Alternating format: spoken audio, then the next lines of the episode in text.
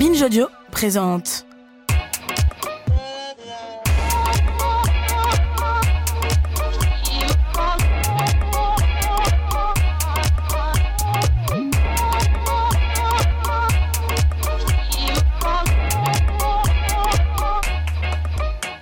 Bonjour Okaya. Bonjour Grace. Bienvenue dans ce nouvel épisode de Kif Taras, le podcast qui saute à pieds joints dans les questions raciales. Comme vous le savez, dans Kif Taras, nous parlons sans complexe d'arabes, d'asiatiques, de roms, de noirs, de juifs et de musulmans. Et aujourd'hui, dans Kif Taras, on va aborder l'islamophobie, une notion qui fait couler beaucoup d'encre et qui est au cœur de nos réflexions contemporaines. Le terme lui-même d'islamophobie est contesté, certains lui préférant le concept de racisme anti-musulman, on va y revenir. L'islamophobie est définie strictement comme l'hostilité envers l'islam ou les musulmans en général, dans les dictionnaires, et recouvre en pratique une réalité sociale, hélas, large. Évidemment, nous précisons à toutes fins utiles que l'islam est une religion et non l'une des races biologiques théorisées au XVIIIe siècle pour asseoir une idéologie de hiérarchisation des êtres humains, mais être perçu comme étant de confession musulmane en France, de nos jours, c'est potentiellement tomber dans une catégorie de la population avec ses associations d'idées, ses assignations, ses discriminations, et c'est dans ce sens que nous l'évoquerons dans cet épisode de Kif Taras. Et pour en parler, nous avons invité Marwan Mohamed, qui nous fera part de son expertise et de son expérience sur la question. Salut Marwan. Salut Rokaya, salut Grace. Alors Marwan, tu es auteur et ancien porte-parole du collectif contre l'islamophobie, qui est appelé aussi le CCIF. Tu es ingénieur, mathématicien et statisticien de formation, ancien trader. Tu as publié l'ouvrage Nous aussi sommes la nation en, 2010, en 2017 pardon, aux éditions La Découverte. Dans Kif Taras, on a un rituel. On demande à nos invités si il ou elle se situe sur le plan racial. Par exemple, je suis perçue comme une femme asiatique, Rokaya comme une femme noire. Est-ce que toi, Marwan, tu t'es déjà posé la question? Et si oui, comment te situerais-tu? En fait, j'ai découvert que j'étais musulman euh, le jour où, euh, d'un point de vue de ma croyance, je me retrouvais dans le message de l'islam. Et ça, c'était euh, dans la tendre enfance. Et j'ai découvert que j'étais arabe la première fois qu'on m'a traité de sale arabe. Et à partir de ce moment-là, je me suis posé des questions. C'était quand ça? C'était fin de maternelle. Ah ouais, c'est arrivé tôt. oh là là. Fin de, fin de maternelle. Et dans quelles circonstances? En fait, on, mes parents ont, ont, déménagé en Égypte, en Algérie et en France. Et on a eu l'opportunité de vivre d'abord dans une chambre de bonne à Paris 17e. Donc là, j'étais le seul arabe de la, de la maternelle. Et après, à Paris 18e, à, à Barbès. Et là, j'étais pas le seul arabe de la maternelle. Mais donc, du coup, tu avais les deux cas de figure. Le type de configuration où tu es le premier noir, le premier arabe, le premier asiatique de, dans un contexte donné. Et là, il faut que tu prouves, entre guillemets, et tu découvres, en fait, toutes ces questions. Et d'autres cas où, en fait, c'est déjà systémique. C'est-à-dire déjà des choses qui traversent l'école qui traverse l'entreprise, qui traverse le, le, quartier. Et là, tu es un parmi euh, N, N individus qui sont visés par ça. L'exemple le plus systémique en fait de, de l'époque, c'était euh, le traitement des enfants noirs et arabes par les dames de service. Et là, tu avais de tout. Tu avais soit la dame de service qui les prenait en charge comme si c'était ses propres enfants, et t'avais la dame de service qui en faisait quasiment un sacerdoce de leur faire manger du porc ou de pas les changer ou de pas les changer. La fameuse laïcité fait, euh, à la française. Quand ils avaient fait pipi ou caca et tu vois, oh, du, du coup, t'avais des enfants. Ils se retrouvaient, euh, ils faisaient pipi ou caca sur eux euh, dans la journée et ils étaient pas changés jusqu'au soir quand leur oh, maman euh, arrivait. Et comme les mamans à l'époque, première génération, certaines d'entre elles, elles connaissaient pas leurs droits, bien entendu, et elles connaissaient pas la langue, donc euh, elles allaient pas au front pour, euh, elles savaient même pas comment le faire. Donc c'est là où, euh, pour les premières fois, je me suis vraiment posé ces questions parce que je les découvrais euh, de plein fouet. Et plus après ça a avancé dans les cours, dans les écoles, dans les cercles auxquels j'accédais, où parfois j'étais le premier à, à, accéder, plus je voyais en fait les dynamiques qui étaient individuelles et les dynamiques qui étaient collectives, les dynamiques qui étaient erratiques, euh, pas aléatoires mais euh, du moins dispersées, et celles qui étaient structurelles. Mais j'avais pas encore de grille d'analyse, ni politique, ni sociologique ou quoi que ce soit pour pouvoir le déconstruire. C'était juste de l'expérience frontale, pure et simple. Alors, on va euh, rentrer dans le vif du sujet. Le 10 novembre 2019, une marche à Paris a réuni 13 000 participants et participantes pour dénoncer l'islamophobie et la stigmatisation des personnes présumées musulmanes à la suite de la tragédie de la mosquée de Bayonne, qui a été un attentat terroriste où elle a été ciblée par une attaque à, l'arme à feu. Euh, cet événement a généré de nombreuses réactions médiatiques au sein de la classe politique. Certains ont boycotté la marche, d'autres ont longuement critiqué ou remis en cause le terme même d'islamophobie. Certains ont accepté d'y aller, puis finalement ont dit qu'ils avaient piscine le dimanche, parce que c'était un dimanche. Est-ce que tu peux nous rappeler les circonstances de cet appel? Moi, je l'ai signé hein, pour euh, juste pour informer les personnes qui nous écoutent. J'ai signé l'appel. J'ai pas pu me rendre à la marche, mais j'étais solidaire de la marche. Moi aussi, j'ai euh, signé l'appel à l'époque, qui avait été initié par plusieurs associations et personnalités de gauche. J'ai signé l'appel sur la base d'un texte qui me semblait, sur le fond, irréprochable, qui met en évidence la réalité d'une islamophobie en France, qui l'a définie au passage comme l'ensemble des actes de discrimination et de violence qui visent des personnes en raison de leur appartenance réelle ou supposée à l'islam. Donc c'est pas la critique de l'islam. Qui explique dans le texte même que ça ne concerne pas euh, la critique des idéologies ou des théologies ou des religions et qui dit qu'il y a un certain nombre de problèmes qui impactent les communautés musulmanes en, en France. Donc le texte, il, euh, il dit ça et il le précise et il l'appelle à une marche. Et face à ça, en fait, il y a des réactions qui sont différentes et qui sont intéressantes parce qu'au bout du compte, c'est là où ça, ça fait bouger les lignes politiques. Ok, on a défini le concept on a défini la réalité du phénomène. Soit vous comprenez qu'il y a un problème, soit vous le comprenez pas. Et pour ceux qui ont compris et qui souhaitent adhérer, qui souhaitent signer, qui souhaitent participer, soit vous le faites selon les modalités qui sont proposées, soit en fait ça vous fait bouger dans vos propres lignes. Donc une personnalité de gauche qui se dit est-ce que j'accepte de participer à une marche qui est initiée notamment, mais pas uniquement, par des associations musulmanes Est-ce que j'accepte de marcher aux côtés d'imams dont je ne partage pas les convictions sur le plan religieux ou sociétal? Ça, au bout du compte, ça fait bouger les lignes euh, de, gauche et ça révèle qui a envie de faire de la politique au sens euh, le plus cynique du terme. J'y vais tant que ça me coûte pas. Et qui a envie de faire de la politique par conviction? J'y vais parce que j'y crois J'y vais parce que je participe d'une cause et que dès qu'on se positionne sur des questions de sexisme, de racisme, de discrimination, de violence, euh, y compris structurelle, bah, c'est normal que ça secoue. Et c'est normal qu'il y ait du vent adverse de l'extrême droite. Sauf que c'était un formidable révélateur, et la question de l'islamophobie en particulier, les violences policières aussi, mais la question de l'islamophobie encore plus, elle fait vaciller une partie de, de la gauche parce qu'elle les met en face d'une question et de dilemmes euh, desquels ils peuvent pas s'échapper. Parce que donc effectivement cet appel a été signé finalement par euh, Jean-Luc Mélenchon, par plusieurs personnes euh, illustres de la, de la gauche et l'extrême gauche, et ça leur est encore reproché aujourd'hui. Et quand tu dis que est-ce qu'on signe aux côtés de personnes dont on partage pas les convictions, il me semble, alors je sais plus, moi j'avais signé, mais je sais qu'il y avait quelques personnes parmi les signataires qui étaient problématiques en termes de convictions relatives au sexisme, je, je, et que certaines, je sais que Caroline Haas avait retiré sa signature pour ça, mais elle s'était quand même rendue à la manifestation parce qu'elle ne voulait pas de nous toutes, de nous toutes, voilà, donc une féministe reconnue, donc soutenait la marche, donc elle est venue à la marche, mais elle n'a pas voulu apposer sa signature aux côtés d'une personne qui, il me semble, euh, avait des propos extrêmement problématiques par rapport au viol parce qu'elle-même avait été victime de viol et qu'elle pouvait pas supporter d'être signataire à côté de lui. Mais la, la position de Caroline, elle est, euh, elle est très compréhensible. Mhm. Après, le, le, les motifs qui déclenchent ce type de polémique, ils sont euh, toujours présents et ils sont cycliques en fait. Mhm. Donc on a des imams qui donc fonctionnellement, structurellement, sont de formation conservatrice D'accord Et donc, ils sont euh, mis sur le devant de la scène, sur des réseaux sociaux, dans des conférences, sur YouTube ou autre, à un moment de leur carrière où ils n'ont pas 10, 15, 20 ans d'expérience. Et leur mission, c'est aussi d'expliquer des positions religieuses. Et certaines mm. de ces positions religieuses, elles sont conservatrices. Ouais, voire, voire sexistes pour voilà. certaines. et, et, et, ensuite, euh, sur ces positions-là, eux, ils ont une vie, donc ils reviennent euh, de ça. Le problème, c'est que, ben voilà, sur des choses, sur des textes sur lesquels ils sont revenus par la suite, on va leur reprocher systématiquement 10 ans, 15 ans, 20 ans en arrière, alors que eux-mêmes sont revenus de ça, ont compris qu'ils ont été interrogés là-dessus, y compris par des femmes, et eux-mêmes disent, bah voilà, moi j'avais jamais vu cette partie du témoignage, et j'avais jamais confronté une opinion religieuse, fut-elle conservatrice et littéraliste à des réalités sociétales qui sont celles de violences sexistes devenues structurelles, d'inégalité d'accès, d'inégalité de primes, d'inégalité d'évaluation, d'inégalité d'autonomie, y compris pour les, et notamment spécifiquement pour les femmes. Donc on a, on a la séquence imam, qui est, on met des imams notamment prédicateurs, sur le devant de la scène très vite et très, euh, et très tôt.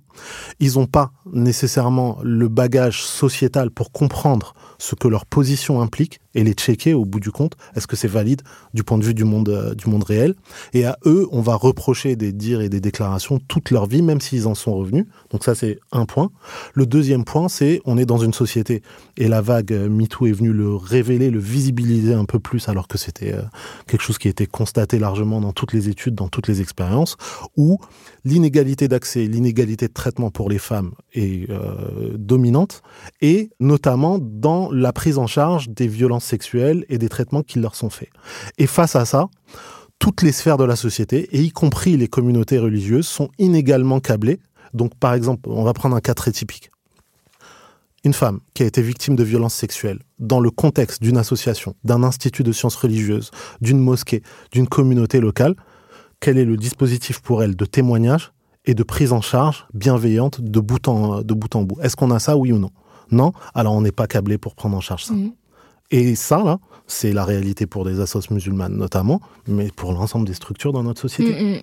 Donc, ni je nie la réalité des positions, ni je nie l'évolution de ces positions, ni je nie le travail et la qualité du travail de ces imams au quotidien sur le terrain, ni je nie la légitimité du témoignage d'une personne comme Caroline qui, au moment où elle réalise, elle dit ouais, j'ai parfaitement compris le fait que tel imam ait évolué, mais moi, à titre individuel, je me sens pas de signer le texte dans ces conditions-là. RAS et sa position, elle était aussi une position de cohérence du point de vue de mais je suis solidaire de la cause et donc je serai, euh, je serai présent. Le problème, c'est pas ça. Le problème, c'est la manière d'envenimer les choses et de dire est-ce que vous êtes pour ou contre? Est-ce que vous êtes solidaire du terrorisme et ainsi de suite Ou est-ce que vous êtes laïque républicain et de créer des, des dispositifs de clivage et de, con- de Et puis contradiction? de comment on va, on va chercher dans cette liste spé- spécifiquement les hommes sexistes, alors que on peut avoir un homme comme Pascal Bruckner qui lui euh, soutient Roman Polanski euh, par rapport à ses actes pédocriminels sans que ça n'ait de conséquences sur la perception qu'on peut avoir Mm. de lui? C'est-à-dire que lui, on va pas lui reprocher de la même manière de soutenir un homme dont l'activité pédocriminelle Mm. Euh, est avérée, alors que bah, euh, finalement, euh, je veux dire, c'est aussi de faire une apologie du viol, quoi. Et je trouve que l'articulation du sexisme et du racisme, elle, elle est aussi unilatérale quand on confronte l'islamophobie avec les violences sexistes et sexuelles. Quand on sait qu'il y a des chiffres qui montrent que euh, il y a 70% des victimes d'islamophobie qui sont des femmes. Mhm. Donc dans la question de l'islamophobie, il y a une question sexiste et sexuelle très présente. Mhm. Euh, et que donc c'est pas juste. euh, en fait, c'est tout, si, tout, si on regarde tous les on se rend compte qu'elles sont incluses et englobées dans la question islamophobe. Et, euh, et que donc de c'est pas juste euh, je, suis- je suis- je suis féministe je vais pas à une marche où il y a des personnes qui euh, euh, n'ont pas euh, euh, les mêmes engagements euh, enfin n'ont pas les mêmes féminismes que moi en fait. C'est ça Mm. que je veux dire Mais ça, après, c'est le- le- le- la logique raciste, elle, elle, elle, condamne, elle convoque ça, elle crée cet effet. Elle fait que, en fait, le texte, on s'en fiche. Mm. L'objectif de la manif, on s'en fiche. Ce qui nous intéresse, c'est de détruire l'initiative dès lors qu'elle parle de violence policière ou d'islamophobie ou de questions liées au quartier populaire ou à toute forme d'autonomie émergente des, des populations racisées. En fait, la mécanique, elle va être, on diabolise le texte. Si on n'y arrive pas, on Le trouve le listing des personnes. Mm. Ensuite, on va fouiner. On veut une pureté idéologique, même une pureté raciale, où on va les scanner un par un. S'ils ont déjà dit un truc dans leur passé, on va chercher les autres de la manif. On va voir ceux qui sont les plus fragiles ou ceux qui essaient d'être le plus consensuels. Et c'est eux qu'on va aller taper. Et c'est comme ça que on va aller viser des élus à gauche. Euh, oui, vous avez, signé, vous avez signé le texte. Oui. Mais il parle de, de loi liberticide. Ah ben non, alors à ce moment-là, je, je retire. Oui, mais il y a tel euh, imam ou telle, euh, ou telle personne. Parce qu'au bout du compte, on reculera devant aucun moyen pour saboter en fait l'essence Mhm. de la démarche, qui est de visibiliser une question raciale dans la société et surtout de le faire en mettant les premiers et les premières concernés au centre du débat. Mhm. Parce que si on veut lutter contre l'islamophobie sans les musulmans, je suis sûr qu'on va trouver beaucoup de monde euh, pour, pour, euh, pour signer.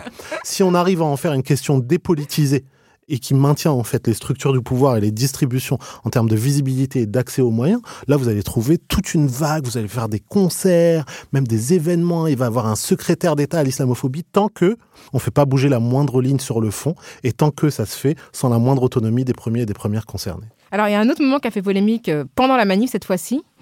Il s'agit euh, d'une de tes interventions euh, publiques dont on va écouter le son. On dit Allahu Akbar.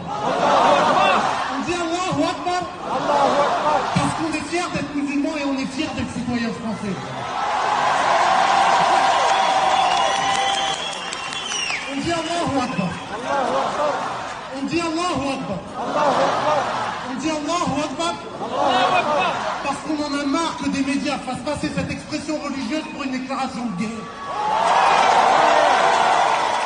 Alors, ce moment. une euh, vidéo virale Ouais, hein. Ah, c'est ça, une magnifique, vidéo qui a été virale. Je crois que c'est un faits d'armes. Alors, est-ce que tu peux nous expliquer pour les personnes qui ne savent pas ce que ça signifie, que signifie Allahu Akbar et pourquoi, à ce moment-là, tu as estimé nécessaire de, euh, de brandir ce signal euh, religieux? Alors, au début, je pensais que ça, c'était euh, genre une polémique, une énième polémique, genre complètement périphérique qu'il fallait pas prendre en charge. Et avec le temps, je me rends compte qu'en fait, cette séquence-là, elle est majeure du point de vue du sens et de ce qu'elle déclenche. Je m'explique. Allahu Akbar, en arabe, ça veut juste dire Dieu est le plus grand, digne d'adoration. Et c'est une expression que les musulmans disent, mais quand je vous dis tout le temps, c'est tout le temps.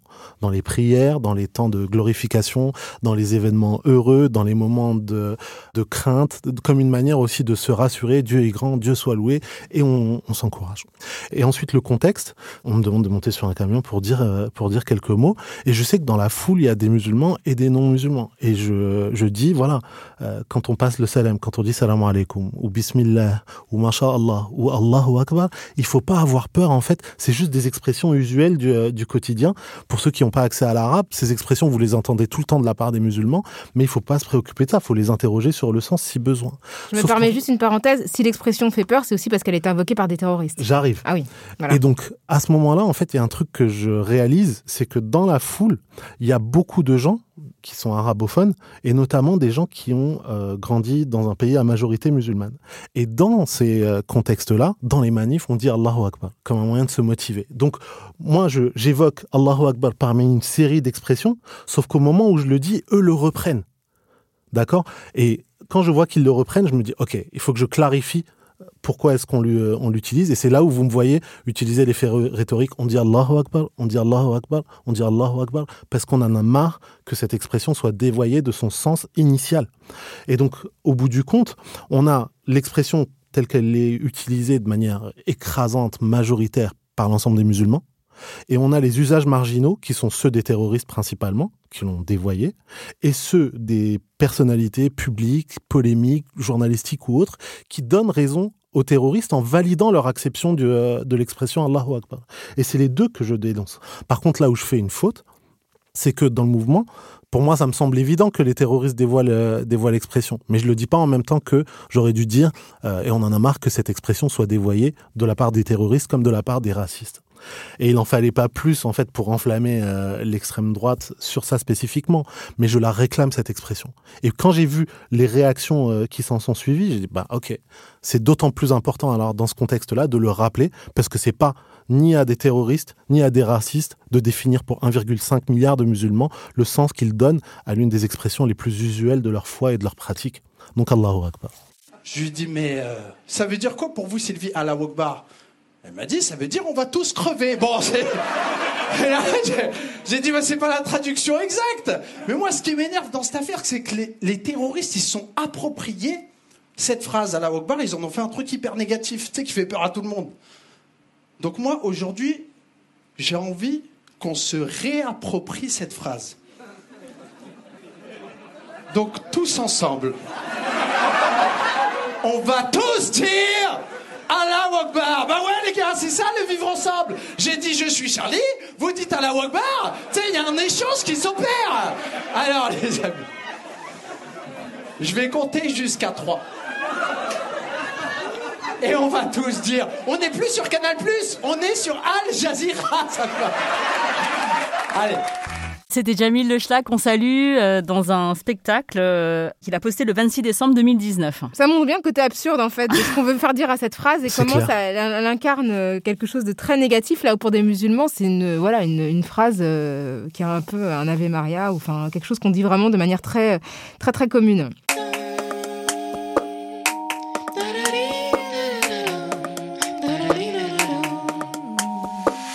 Suite à cette marche du 10 novembre, on a senti une crispation autour de cette question-là. Donc, euh, il y a eu tout un débat sur euh, le mot islamophobie. C'est-à-dire que euh, il y a eu cette idée, alors islamophobie, on a dit que ce serait un terme créé par des mots là, que ce serait une interdiction de la critique de l'islam. Donc ça, tu l'as évoqué tout à l'heure en disant que le texte que tu as signé, que vous avez signé, réfutait ça.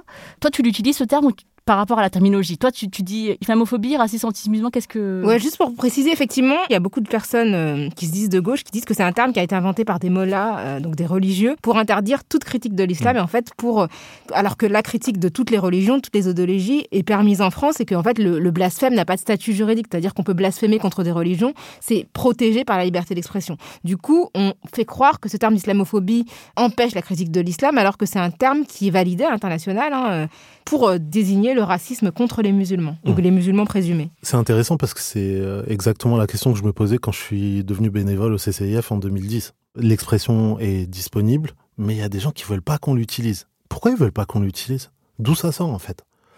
Donc on a vu d'abord euh, un discours euh, néo-scientifique, Euh, ça a été inventé par des mollahs, ça interdit la religion, et puis des sociologues euh, ont fait le travail et ont fait, le, ont fait les recherches historiques pour démontrer que non, en fait ça a été inventé par des administrateurs coloniaux français, et ça désignait un- une forme de traitement spécifique visant les administrés colonisés euh, musulmans. Donc soit précisément ce que l'on qualifie de traitement différencié de discrimination.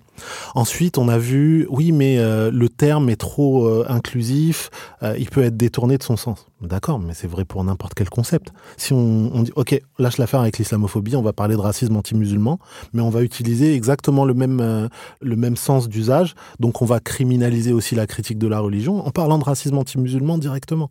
Donc ça ne protège de strictement rien, et donc ça interroge sur les motivations de ceux qui veulent nous dicter les termes de notre expression. Et en fait, il y a deux facteurs décisifs dans l'émergence et la normalisation d'un terme. Le premier, le facteur dominant, c'est qu'il est euh, choisi, décidé par les premiers concernés. C'est eux qui décident. Et c'est eux qui sont les plus légitimes à dire quels sont les mots qu'ils veulent mettre sur le mal qui les vise, sur leur expérience de, vie. Ça, c'est en, en dominant. Et ensuite, la deuxième chose, c'est la disponibilité et la performance du terme d'un point de vue strictement euh, marketing, communication, technique. Or, euh, il est très identifiable, il est très disponible, il est massivement répandu partout dans les sphères d'expression. Donc la nécessité, c'est même plus de dire est-ce qu'on choisit ou non le concept d'islamophobie. Non, la nécessité, c'est de le définir, de le clarifier et de veiller à ce que l'usage qui est fait du concept soit le plus proche possible de ce que l'on désigne, à savoir une forme de racisme contemporaine. La question, c'est même plus oui ou non est-ce qu'on utilise le terme d'islamophobie? La question, c'est comment est-ce qu'on veille à ce que ce terme soit toujours utile dans le débat public et permette d'adresser la réalité du phénomène dans toutes ses disparités et de rendre service, de permettre aux gens qui vivent ça de mettre des mots sur ce qu'ils traversent et de pouvoir dépasser cette condition. Et ensuite, s'il y a des gens qui veulent rester dans cette critique sémantique qui est vaine, bah, ils peuvent aussi payer en ancien franc et jouer avec leur Minitel. Ils sont dans une phase dépassée. Et maintenant qu'en 2021, le terme est complètement établi, qu'il n'y a plus personne qui peut le nier sans tourner au ridicule, quand j'ai des gens maintenant qui sont en désaccord sur le concept, il n'y a pas de problème. Quel mot vous choisissez?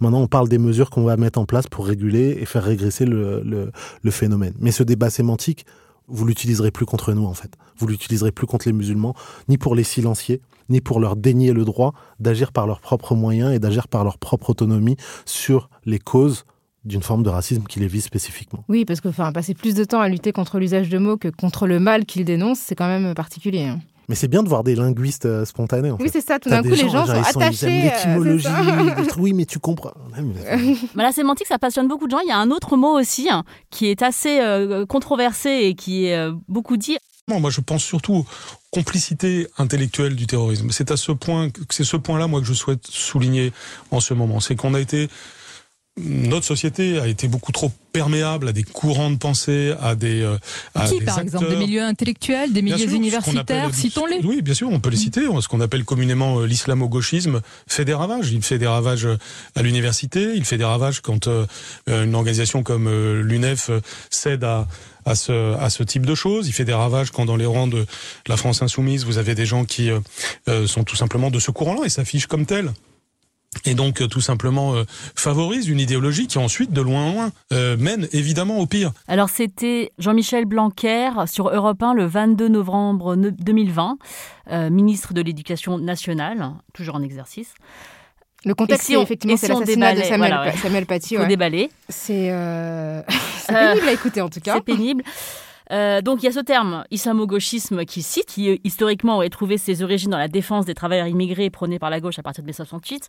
Et c'est un sociologue, Pierre-André Taguieff, qui l'aurait utilisé en 2002. Aujourd'hui, c'est presque une insulte, je sais pas. Donc en fait, dans le cadre de ce discours donc, qui est fait le, suite à la mort du professeur Samuel Paty, euh, c'est clairement une accusation. Euh, donc il parle de, euh, d'être des complices intellectuels de crimes. Donc moi je trouve ça, c'est très très grave. Parce que, comment, toi tu l'as, tu l'as vécu, Marwan, cette intervention du ministre de l'Éducation nationale?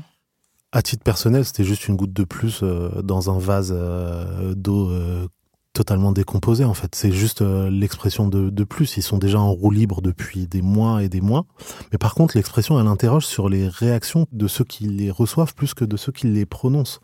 C'est-à-dire que être traité d'islamo-gauchiste, au bout du compte, en fait, tous ceux qui sont euh, solidaires de l'islamophobie d'un certain nombre de personnalités sont catégorisés comme islamo-gauchistes. Mais porter ça comme un pins au lieu de porter ça comme une honte se faire traiter d'islamo-gauchiste ou de judéo-bolchevique par des débilos racistes, au bout d'un moment, portez ça comme un pins plutôt que d'essayer de vous justifier auprès d'une bande de racistes. Parce que c'est ça la mécanique. La mécanique, c'est des racistes visent des Noirs, des Arabes, des Roms, des Asiatiques, des musulmans. Et vont définir des concepts pour les mettre en cause, pour les problématiser. Euh, le péril jaune ici, les racialistes là, les indigénistes ici, les islamistes là. Et à chaque fois, pour les catégories que l'on vise, on va les criminaliser à travers des expressions qui sont qui tombent pas sous le coup de la loi, donc qui peuvent pas faire l'objet de poursuites en, diffamation, mais qui permettent de clairement les catégoriser. Donc ça, c'est pour les populations qu'on vise. Et ceux qui leur apportent solidarité, des journalistes, des universitaires, des chercheurs, des artistes, qui vont se positionner sur une question d'état de droit, de lutte transversale contre toutes les formes de racisme, pour l'égalité et contre les discriminations, ceux-là, c'est des complices. Et donc, on va définir des expressions de complicité. L'islamo-gauchiste en est l'une des plus, plus emblématiques. Et donc, en fait, le problème problème, c'est pas que des racistes soient racistes et utilisent des mécaniques racistes pour exclure des gens qui ne partagent pas leur idéologie. Le problème, c'est que des personnalités, notamment de gauche, vont se penser dans une position où ils doivent se justifier de ça. Et donc la première réaction, c'est pas de réagir comme si en fait on, on comprenait que c'est du harcèlement, que c'est du bullying pur et simple. On essaie de criminaliser, de faire peser une charge émotionnelle, politique, médiatique sur tous ceux qui s'insurgent contre ces formes d'injustice. Et donc la réaction, ça devrait être une réaction de solidarité et de défiance vis-à-vis du racisme, plutôt qu'une stratégie de justification vis-à-vis du, euh, du racisme. C'est pour ça que je disais tout à l'heure que de manière transversale, la question de l'islamophobie met la gauche face à elle-même. Parce que si tu es plus soucieuse de justifier auprès d'un raciste que de faire solidarité avec les racisés, c'est que tu as un problème et tu sais pas trouver ta gauche de ton bout du nez. Ce que je trouve intéressant, grave dans la déclaration de Jean-Michel Blanquer, c'est aussi le fait qu'il parle de complicité intellectuelle avec des actes terroristes. -dire, il s'est exprimé dans un contexte successif à l'assassinat du professeur euh, Samuel Paty. Et en fait, il fait un fil en disant que le contexte qui a autorisé l'attentat contre ce prof, en fait, c'est un contexte qui aurait été nourri par ses complices intellectuels, au sein desquels il, met aussi bien des, collectifs, euh, des organisations, que des, euh, que des personnes, des individus, des intellectuels, des, voilà, toutes les personnes, en fait, euh, qui considèrent comme étant de la mouvance islamo-gauchiste. Et là, c'est très grave, parce que c'est vraiment une accusation de complicité vis-à-ça d'un crime. C'est gravissime, d'autant plus dans la bouche d'un ministre de l'Éducation c'est gravissime d'un point de vue discursif parce que ça, ça montre que, en fait, de deux choses l'une. Soit vous comprenez strictement rien au sujet que vous abordez, qu'il s'agisse de terrorisme ou de questions raciales ou de questions éducatives ou autres, soit vous en avez strictement rien à faire et vous pratiquez une politique de la terre brûlée parce qu'au point où vous en êtes, du point de vue des sondages, du point de vue de vos projets politiques, vous en avez strictement rien à faire de l'impact de terrain que ça peut avoir. Et c'est terrifiant du point de vue institutionnel parce que si un ministre se permet de dire ça sur un plateau télé, qu'est-ce qu'il fait quand il est en réunion ministérielle ou quand il est en réunion avec son administration, en sachant qu'il a sous sa responsabilité l'encadrement d'enfants? Et donc on comprend tout de suite comment on peut avoir un certain nombre de dérives qui visent les enfants racisés et notamment musulmans quand à la tête du ministère, et donc il avait raison de, de, le dire, le poisson pourri par la tête, quand à la tête du ministère, on a un ministre qui tient ce type de discours. Et c'est ça qui est gravissime. La criminalisation du désaccord politique, au bout du compte. C'est ça qui est reproché. Vous avez dit ouf quand on a persécuté, quand on a stigmatisé des populations. Vous avez exprimé un désaccord, bande d'ingrats, alors même que vous aviez eu droit à la parole. Et c'est pour ça que c'est notamment des journalistes racisés qui en font les, les frais. toi plus que quiconque dans, le, dans la scène médiatique. Et ensuite, l'impact institutionnel que ça a, parce que ça dit aux enfants, voilà comment on traite ceux qui vous ressemblent, ceux qui partagent votre couleur de peau, ceux qui ont eu l'accès à l'école de la République et qui, sur les bancs de leur école, de leur université, ont fait preuve d'excellence, ont travaillé dur, même eux, on va les traiter comme ça. Donc restez bien à votre place. C'est ça le message. Jean-Michel Blanquer, il a annoncé euh, donc dans ce discours euh, la dissolution politique euh, de plusieurs associations, dont le CCIF, dont tu es membre. Et ce n'est pas le seul ministre qui a évoqué ça. 17h39, merci d'être avec nous. C'est, selon Gérald Darmanin, un possible ennemi de la République que je reçois maintenant. Bonsoir, bonsoir Marwan Mohamed. Bonsoir à vous. Merci d'être avec nous. Vous avez dirigé le collectif contre l'islamophobie en France, le CCIF, qui est désormais menacé de dissolution euh, par le ministre de l'Intérieur. Voici pourquoi. Voilà une association qui a été euh, manifestement impliqué puisque euh, le père, je mets des guillemets, qui a mis en vidéo et qui a lancé une fatwa contre ce professeur, il n'y a pas d'autre mot, fait référence très clairement à cette association. C'est une association qui touche euh, des aides d'État, euh, des déductions fiscales, et elle dénonce l'islamophobie d'État. Nous avons un certain nombre d'éléments qui nous permettent de penser qu'effectivement c'est un ennemi de la République. Je souhaite aussi que Baraka City soit proposé à la dissolution du Conseil des ministres.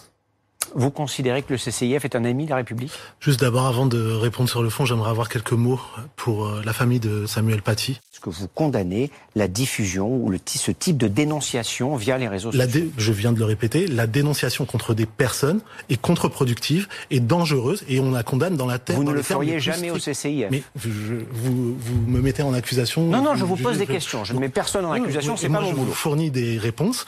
Euh, regardez rapport par rapport et constatez que les l'essentiel de la résolution des dossiers du CCIF se fait par médiation. Ce ne sont pas les méthodes du CCIF. Ce qu'on vient d'entendre, c'est un entretien que tu as eu, Marwan, euh, le 19 octobre dernier sur BFM, dans un contexte qui était post-attentat, après la mort de Samuel Paty.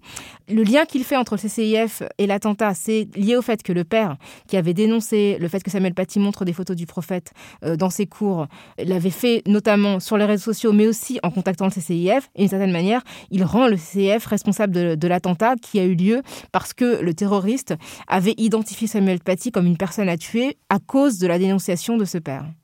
C'est ça. Et on a euh, donc le, papa qui mentionne dans une euh, vidéo et il dit voilà, il faut contacter le CCIF, il faut contacter le rectorat. Et il contacte le CCIF et il contacte le rectorat. Sauf que c'est le CCIF qui est mis en cause alors que il est ah juste mentionné dans une euh, dans une, dans une vidéo. Et Darmanin, il le dit très bien en fait dans sa dans son intervention en fait. C'est une association qui parle d'islamophobie en France. Et donc c'est pour ça qu'il faut les criminaliser. Et moi, j'ai quitté le CCIF en 2017 parce que j'avais terminé mon travail dans, dans l'association, mais j'observe quand même que cette association, elle a fait son travail. Et c'est précisément pour ça qu'elle a été mise en cause. Elle n'a pas été mise en cause pour un lien quelconque avec euh, l'assassinat de, de, Samuel Paty, puisque déjà dès les premières heures et dès les premières enquêtes journalistiques, on savait qu'il y avait strictement aucun lien. Mais elle a été mise en cause justement parce qu'elle obtient des résultats. Et la première fois qu'un ministre a demandé la dissolution du CCIF, c'était euh, Manuel Valls, quand le CCIF avait, avec la LDH, gagné tous les procès euh, d'interdiction de burkini et, ainsi de, et, ainsi de, et ainsi de suite.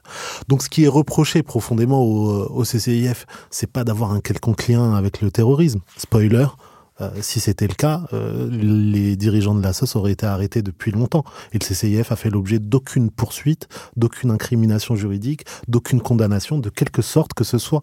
D'accord? Mais ce qui leur est reproché, c'est de dénoncer le fait qu'il y a de l'islamophobie en France. Et tu peux nous dire ce qui s'est passé quand ce père a, contacté le CCIF précisément?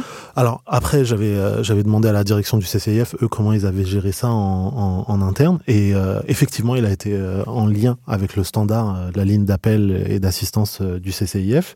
Et la juriste qui l'a eu, euh, le process du, euh, CCIF, c'est on reçoit les témoignages, on les enregistre, on les note. Ensuite, on fait euh, des préconisations aux déclarants en fonction, par exemple, si c'est des cas de violence, on leur demande de se porter directement auprès du commissariat, de d'aller voir un médecin, d'avoir un certificat, ainsi de suite, de saisir l'identité des témoins. Bref, un certain nombre de vérifications. Et là, la juriste qui avec qui il a été en relation lui a dit deux choses. Numéro un, on vous recontactera ultérieurement. Numéro 2, on pense que la vidéo que vous avez mise en ligne est problématique et potentiellement dangereuse. On vous encourage à la retirer. Donc non seulement le CCIF avait pas encore pris en charge le dossier, puisqu'ils étaient même pas au stade des vérifications euh, factuelles, et par ailleurs, par précaution, avant même que ça devienne une, euh, une affaire, il lui avait préconisé de dépublier la, la vidéo. Donc non seulement ils sont pas en cause, en plus ils ont été en prévention par rapport à cette affaire. Et c'est pour ça que euh, dès le début, on voit tous très bien que la nature de la mise en cause du CCIF est purement et strictement politique. On reproche au CCIF de lutter contre l'islamophobie, soit précisément son travail. Et quand le ministre de l'Intérieur les, les déclare ennemis de la République, D'accord Te déclare-toi aussi. Hein. Ouais, ouais, en particulier, toi. Il n'y a pas de, y a pas y a pas pas souci. Je veux bien être ennemi de la République telle qu'il la conçoit lui et telle qu'il l'a. Il dit deux choses. Il dit que la République est raciste, puisque au bout du compte, tous les gens qui dénoncent le racisme en France pour les mêmes causes seraient des ennemis de cette, de cette idée de la République là. Et il dit que la République est trop fragile pour prendre en charge des dynamiques de racisme structurelles. Parce qu'au bout du compte, c'est ça le nerf de, la discussion. C'est, il y a des formes de racisme qui sont pas euh, du loto. Elles bénéficient d'un certain nombre de complicités structurelles, de validation politique, parfois au plus haut niveau de, de l'État. Quand on euh, veille à l'impunité d'un certain nombre de violences policières, on valide leur continuation. Quand on voit que toujours, même après MeToo, les femmes sont pas accueillies correctement dans les commissariats, que leurs témoignages ne sont pas pris en charge correctement avec toute la précision et la bienveillance nécessaires, ça devient structurel. Quand on Quand voit on a un que... ministre de l'Intérieur qui est accusé de viol. Exactement. Quand on a euh, des euh, discriminations islamophobes dont on observe statistiquement que deux tiers ont lieu dans des services publics, ça, c'est structurel. C'est pas le fruit d'actes dispersés complètement aléatoires. Alors il y a quelqu'un d'autre Il faut qui... pas bouger ça, il faut pas toucher ça, et c'est pour ça qu'il y a une telle levée de bouclier de, de la part de ces politiques-là. Évidemment, tu n'es pas le seul à, à le dénoncer. Hein, ça, il y a le rapport annuel 2021 de l'ONG Human Rights Watch euh, qui euh, va être publié et son directeur général a déclaré que la France semble assimiler l'islam en général à la menace terroriste. Donc c'est assez clair. Et à partir du 1er février euh, 2021, pendant deux semaines, est prévu à l'Assemblée nationale l'examen du projet de loi qu'on appelle séparatisme, euh, qui est déjà décrié par beaucoup comme prévoyant des restrictions injustifiées de liberté individuelle, encore plus stigmatisant et répressif, notamment par des syndicats comme la CGT ou la CFDT. Ce texte prévoit entre autres un nouveau délit de la mise en danger de la vie d'autrui par la diffusion d'informations personnelles, donc suite à l'épisode euh, euh, de diffusion de la vidéo par le père euh, incriminant le, professeur Samuel Paty, l'interdiction de l'école à la maison, l'engagement de respect des valeurs et des valeurs de la République par des associations pour les demandes de subventions. Et cette loi donc va généraliser cette la procédure qui a, dé, qui a dissous le CCIF de manière très politique euh, par décret du Conseil des ministres en décembre, le, 3 déce, le 2 décembre 2020. Euh... avant que tu, tu, poses ta question, moi, je voudrais bien revenir justement sur ce décret que je trouve vraiment, mmh, mmh. Euh, vraiment très instructif. Alors, il y a la militante Mélusine sur Twitter qui a posté euh, un thread, une série de tweets qui disant que c'était une qu'elle analyse dissolution comme euh, la criminalisation de la dénonciation d'actes racistes. Et en fait, elle relève des choses précises dans le décret que je vais citer. Alors, le décret dit que, je cite, hein, en qualifiant d'islamophobe des mesures prises dans le but de prévenir des actions terroristes, le CCF doit être regardé comme partageant, cautionnant et contribuant à propager de telles idées. Le décret dit également que le CCIF accrédite dans l'opinion publique un soupçon permanent de persécution religieuse. Et le décret dit aussi, après il dit beaucoup d'autres choses, hein, que certains membres du collectif, dont son porte-parole, je pense qu'il parle de toi, tu as l'honneur quand même d'être cité dans un décret ministériel, ont participé à des rassemblements militants interdits aux blancs et aux non-musulmans. Alors ce que je trouve euh, super intéressant, c'est que même la non-mixité militante peut être un motif dans un décret de dissolution d'une association. Et tout ce qui a été cité, en fait, c'est bah, le CCIF dénonce le fait que parfois des mesures prises au nom de l'antiterrorisme sont des mesures qui sont euh, stigmatisantes ou discriminatoires. Et moi, je, trouve vraiment très inquiétant que dans, un décret, de tels motifs soient énoncés. Et finalement, euh, le CCIF, dans sa dissolution, a bénéficié du soutien de la Ligue des droits de l'homme, qui, dans un communiqué du 3 décembre, euh, se montre profondément inquiète de cette atteinte à l'état de droit. Est-ce que tu peux nous dire, en fait, comment tu as vécu cette période-là, euh, Marouane? Et euh, mon épouse, elle, me, elle arrête pas de me vanner avec ça parce qu'elle, son film préféré, c'est Le Parrain. Et dans Le Parrain, à un moment dans le troisième épisode du film, Don Corleone, il dit ouais, juste au moment où je pensais m'en sortir, il me ramène à il me ramène à l'intérieur. et je pensais qu'on avait dépassé euh, ce stade. Et alors que je suis sur d'autres projets complètement par ailleurs, je vois que dès qu'il y a un sujet sur le CCIF, sur l'islamophobie, tout ça, c'est ma figure qu'on met en fait euh, en front page, euh, en première page et tout, et ainsi de suite. Alors que bah, je suis très honoré et je suis très fier d'avoir passé ces années au CCF, mais j'y suis tout simplement plus. Et c'est moi qu'on invite en interview, tout ça. Au bout d'un moment, je me dis, bah, on va pas se défiler, il faut y aller, et il faut dire ce qui me semble juste. Donc, il y a un état de, de sidération et en même temps de dégoût profond durant cette séquence. Et puis, en même temps, il y a des attitudes et des réactions qui sont inégales euh, à gauche et dans le milieu des défenseurs des droits, des droits humains.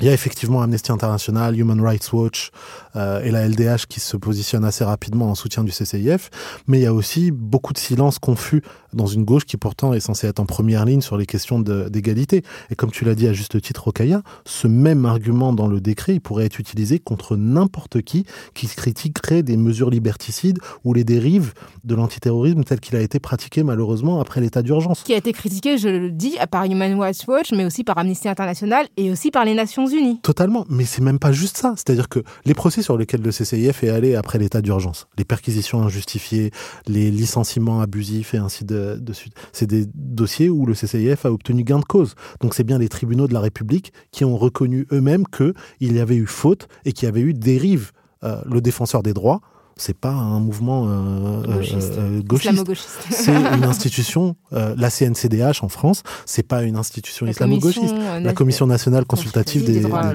des, droits, de l'homme.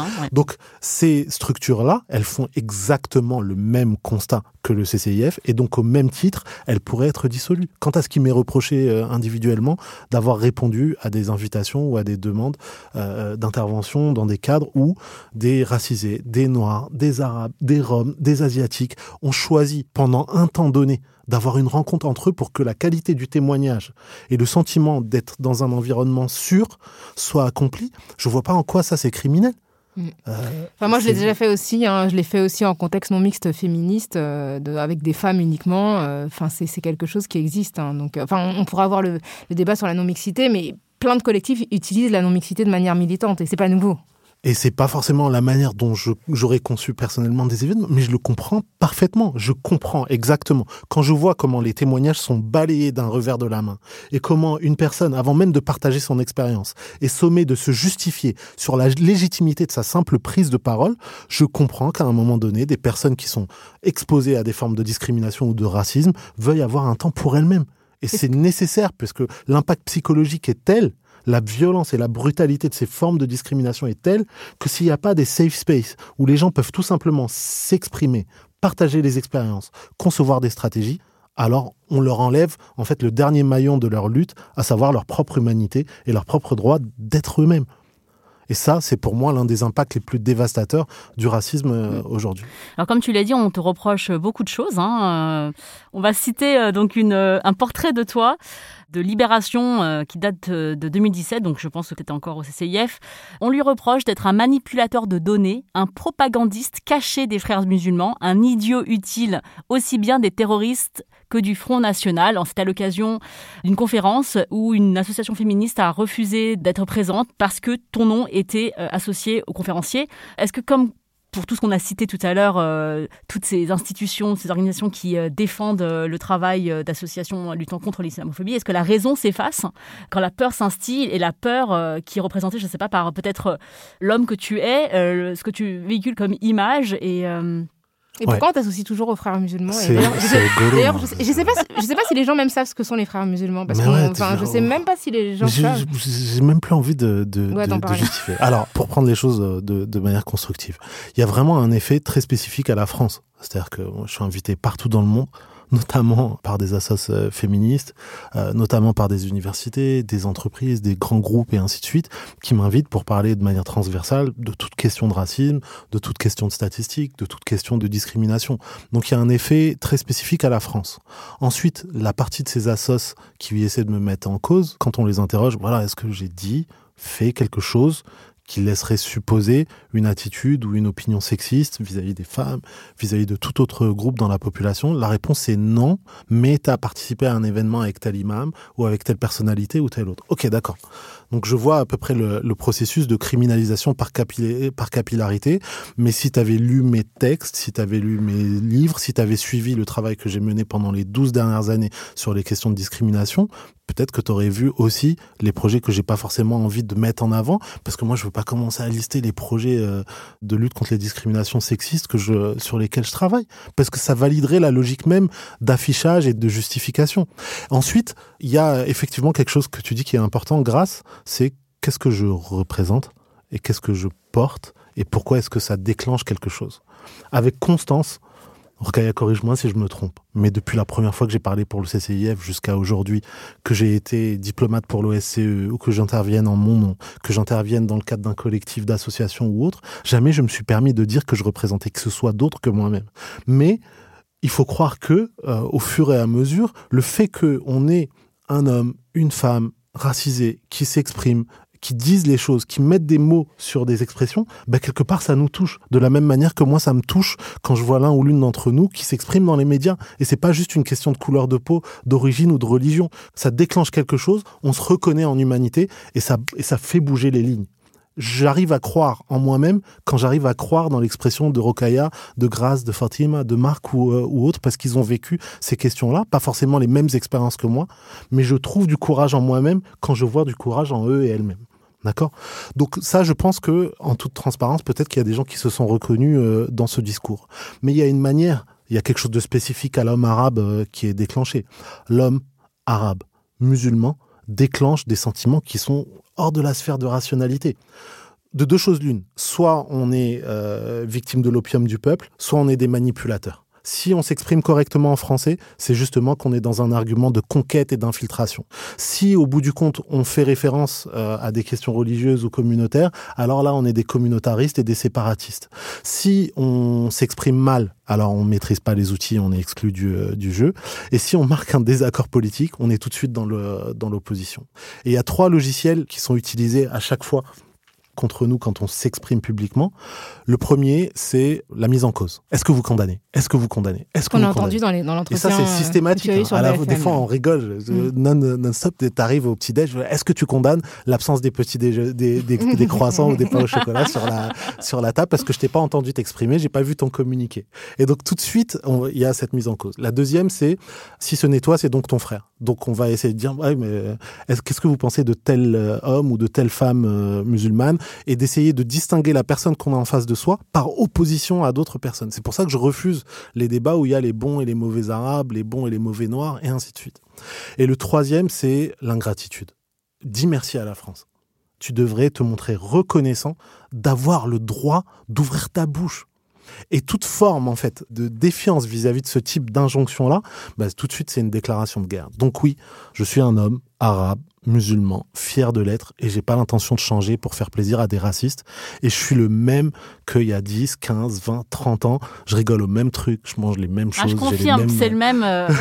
c'est le même quand Tu connais depuis longtemps. je le connais, on se connaît depuis longtemps, on était ensemble en CM2 avec Marwan. Donc, ça remonte. Hein. Et voilà. Et puis l'accusation de frères musulmans, mais ça c'est n'importe quoi. J'ai jamais mm. fait partie de quelque mouvement que ce soit, de quelque parti politique religieux que ce soit, ça m'intéresse pas. C'est pas la, fibre religieuse dans laquelle je me, je me reconnais. Mais l'accusation, la volonté de mettre en cause via le salafisme, les frères musulmans, tel groupuscule ou tel autre, c'est qu'au bout du compte, tout arabe pas d'accord, le code c'est islamiste ou séparatiste. Donc euh, maintenant, euh, frères musulmans, islam politique, c'est la catégorie dans laquelle on fait rentrer une chanteuse euh, dans un concours de chant, ou bien une blogueuse cuisine, ou bien un universitaire, ou n'importe qui qu'on a envie de criminaliser, on va lui coller cette étiquette, peu importe ce qu'il dit ou ce qu'elle fait par ailleurs. Alors il y a une dernière chose sur laquelle on voulait venir avant que tu nous parles de la question de la santé mentale qui est importante. On va, essayer d'être rapide parce que ça qu'il beaucoup beaucoup de choses une des critiques qui était opposée, qui est opposée à plusieurs des signataires de ce texte, euh, qui a été euh, émis en février 2018. Il s'agit d'une tribune en soutien à Tariq Ramadan, qui demandait sa remise en liberté pour motif de santé. Donc euh, Tariq Ramadan avait été accusé de viol par plusieurs femmes. Et le texte disait notamment Tariq Ramadan est aujourd'hui placé à l'isolement sans aucune visite de ses plus proches ni coup de téléphone, quand d'autres personnes, cibles d'accusations semblables, présumées ou reconnues, ne sont pas mises en prison. Face à cette sévérité et à cette inégalité de traitement, quel sentiment distit-on dans l'esprit des Français si ce n'est celui déjà ancré d'une justice à géométrie variable? Quelle cause en faveur des femmes espère-t-on défendre en se montrant tout à fait intraitable à l'égard de certains et complaisant à l'égard d'autres? Alors moi, on m'avait soumis cette tribune. Je l'ai pas signé. Parce que j'avais pas du tout euh, envie euh, de donner le sentiment que je soutenais une personne qui était accusée de viol par plusieurs euh, femmes, même si je comprends l'intention du texte qui était de dire que finalement, bah, effectivement, Tarek Ramadan a été puni beaucoup plus sévèrement que la plupart des personnes qui sont accusées de viol parce que, à l'évidence, il y avait une volonté de le mettre hors de la scène médiatique peut-être plus puissante pour lui que pour d'autres qu'on a vu faire carrière, malgré plusieurs accusations qu'on a vu même pour certains entre gouvernements. Donc euh, moi, ça, en tant que féministe, je ne pouvais pas signer un texte qui s'inquiétait du sort de Tarek Ramadan parce que, évidemment, ma solidarité était vers les victimes, mais d'autres personnes ont signé avec toi, hein. euh, Françoise Vergès, enfin plusieurs, euh, plusieurs Delphi, des, des, femmes y compris qui sont qui sont féministes. Donc toi aujourd'hui, est-ce que tu portes toujours le même regard sur la tribune et comment tu reçois les critiques par rapport à ce texte?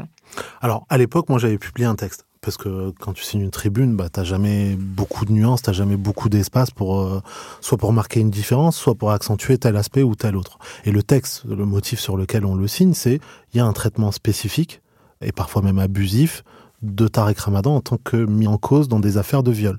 Sur deux aspects. Le fait qu'il ait une personnalité arabo-musulmane et qu'il est inégalitairement traité de ce point de vue-là. Le deuxième, c'est qu'il y a un aspect santé où vraiment, pendant une, toute une séquence, il y a une logique d'acharnement, refus de soins, refus d'expertise euh, indépendante et ainsi de suite. Il souffre de sclérose en plaques, ouais, je crois. Qu'on a, ce qu'on a découvert au, au moment de l'affaire en question. Donc le texte, l'intention, elle est claire. Elle est retour à l'état de droit, instruction égalitaire de cette affaire, pas d'acharnement sur les questions de, santé vis-à-vis de Talak Ramadan. Pour le reste, que la justice fasse son travail. Donc moi, c'est sur ça, cette intention... Ça semblait opportun dans un contexte post-MeToo. En fait, moi, c'est, je te pose vraiment la question euh, en tant que féministe, tu vois. Alors, c'est pour ça que moi, j'avais écrit un texte justement spécifiquement là-dessus. C'est-à-dire que marquer la nécessité du respect de la procédure sans prendre en charge la question des violences sexistes dans le même mouvement, pour moi, c'était insuffisant. Donc, dans le texte que j'avais écrit, qui faisait une dizaine de, pages, qui s'appelait euh, Ce que je sais de Talak Ramadan, le gros développement, en fait, il est sur la prise en charge des violences sexistes, avec des mesures claires, qui est que la posture standard à avoir vis-à-vis de tout témoignage, c'est un accueil inconditionnel, total, des paroles de victimes et de déclarantes. Première chose. Deuxième chose, une inversion en fait de la charge de, de preuve dans le fait que une institution, quelle qu'elle soit, et notamment au sein des associations et des structures locales, doit avoir un canal dédié protégé pour que les personnes puissent déclarer des actes. Et donc je fais tout un développement là-dessus, puisque pour moi c'est même pas un sujet. Tout l'enjeu dans cette affaire, c'était prendre en charge totalement les déclarantes, et dans le même temps, pas faire un traitement spécifique et racial de Tariq Ramadan en tant que mis en cause. Et si on arrive à, tenir les deux bouts, alors peut-être que on pourra aller au bout de cette affaire de manière correcte. Est-ce que finalement la question du sexisme, c'est pas aussi que systématiquement l'attention se porte sur les personnes qui sont accusées et pas sur les victimes? C'est-à-dire qu'il y a autant de gens qui signent pour euh, soutenir les droits. Bon bah voilà, oui, mm. les droits humains c'est important, hein, mais d'une personne qui est accusée de viol et que finalement les femmes qui dénoncent ce viol sont encore une fois de plus invisibilisées et euh, ne reçoivent pas le même soutien, c'est encore la même logique. C'est-à-dire que même dans la dénonciation du racisme, on a l'impression que finalement, le patriarcat fait que l'attention reste concentrée sur l'homme, euh, même si c'est un homme qui, dans la manière dont il a été traité, a été traité beaucoup plus durement que d'autres hommes blancs qui ont été accusés euh, de la même manière. Hmm. Tu vois? Ah, c'est clair, et ça c'est des dynamiques structurelles. Hmm. C'est-à-dire que le sexisme, il se voit aussi là-dessus. Hmm. Là, on, va parler très clairement. On va travailler avec des assos qui euh, prennent en charge des femmes victimes de violences sexuelles. Le premier point, lorsqu'elles ont eu le courage d'aller déposer plainte ou d'aller témoigner, c'est on m'a mis en cause, on m'a questionné, on m'a demandé de justifier avant même de me demander des éléments tangibles et factuels sur ce qu'il s'est passé. Donc on n'a pas tiré la leçon structurelle encore de, la séquence MeToo. Mm.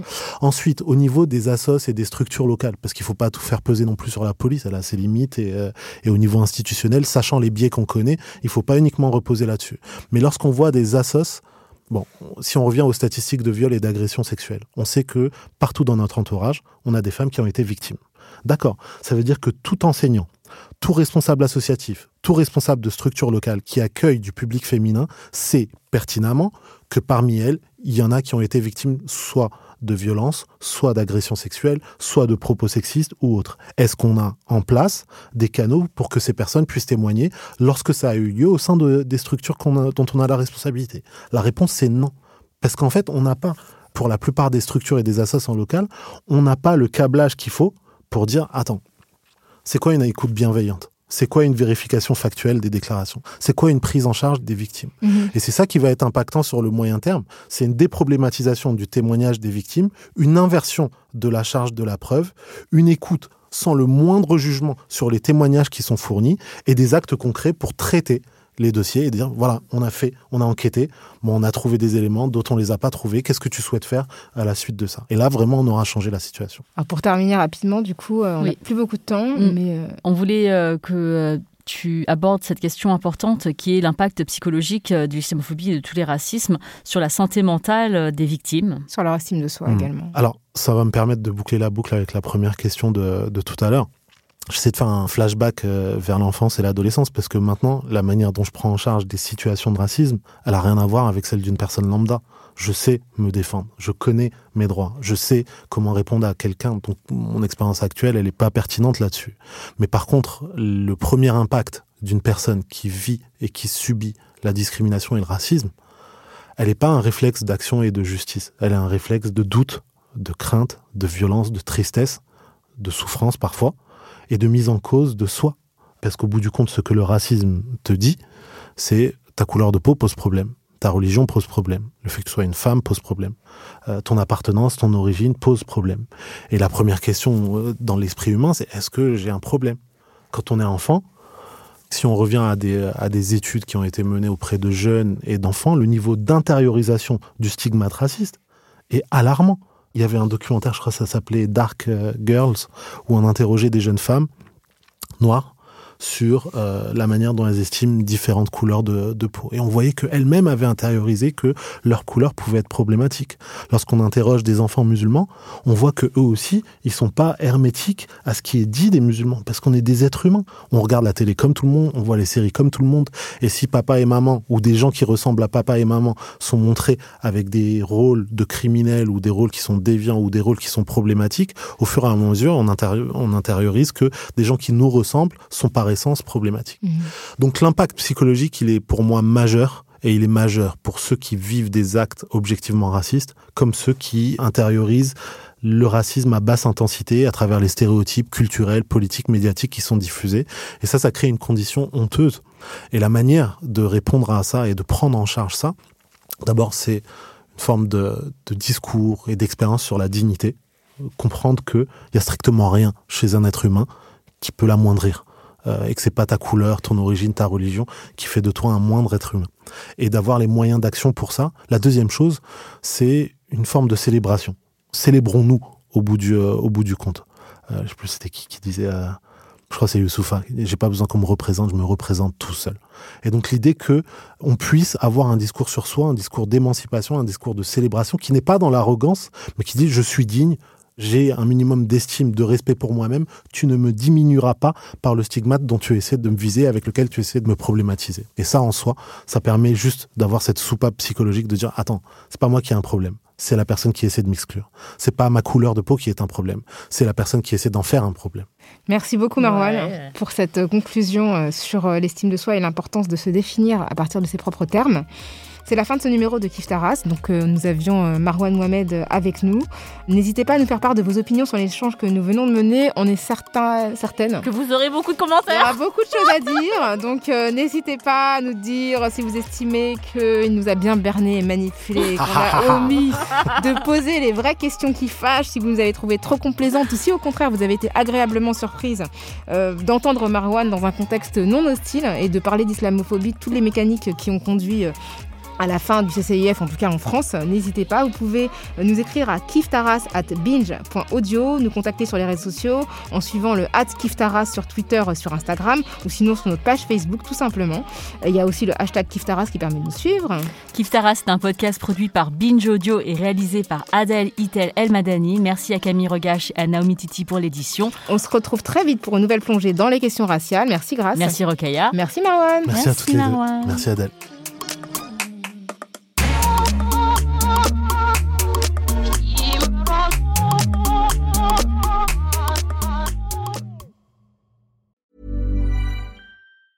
Planning for your next trip? Elevate your travel style with Quince. Quince has all the jet setting essentials you'll want for your next getaway, like European linen, premium luggage options, buttery soft Italian leather bags, and so much more. And it's all priced at 50 to 80% less than similar brands. Plus, Quince only works with factories that use safe and ethical manufacturing practices. Pack your bags with high-quality essentials you'll be wearing for vacations to come with Quince. Go to quince.com slash trip for free shipping and 365-day returns.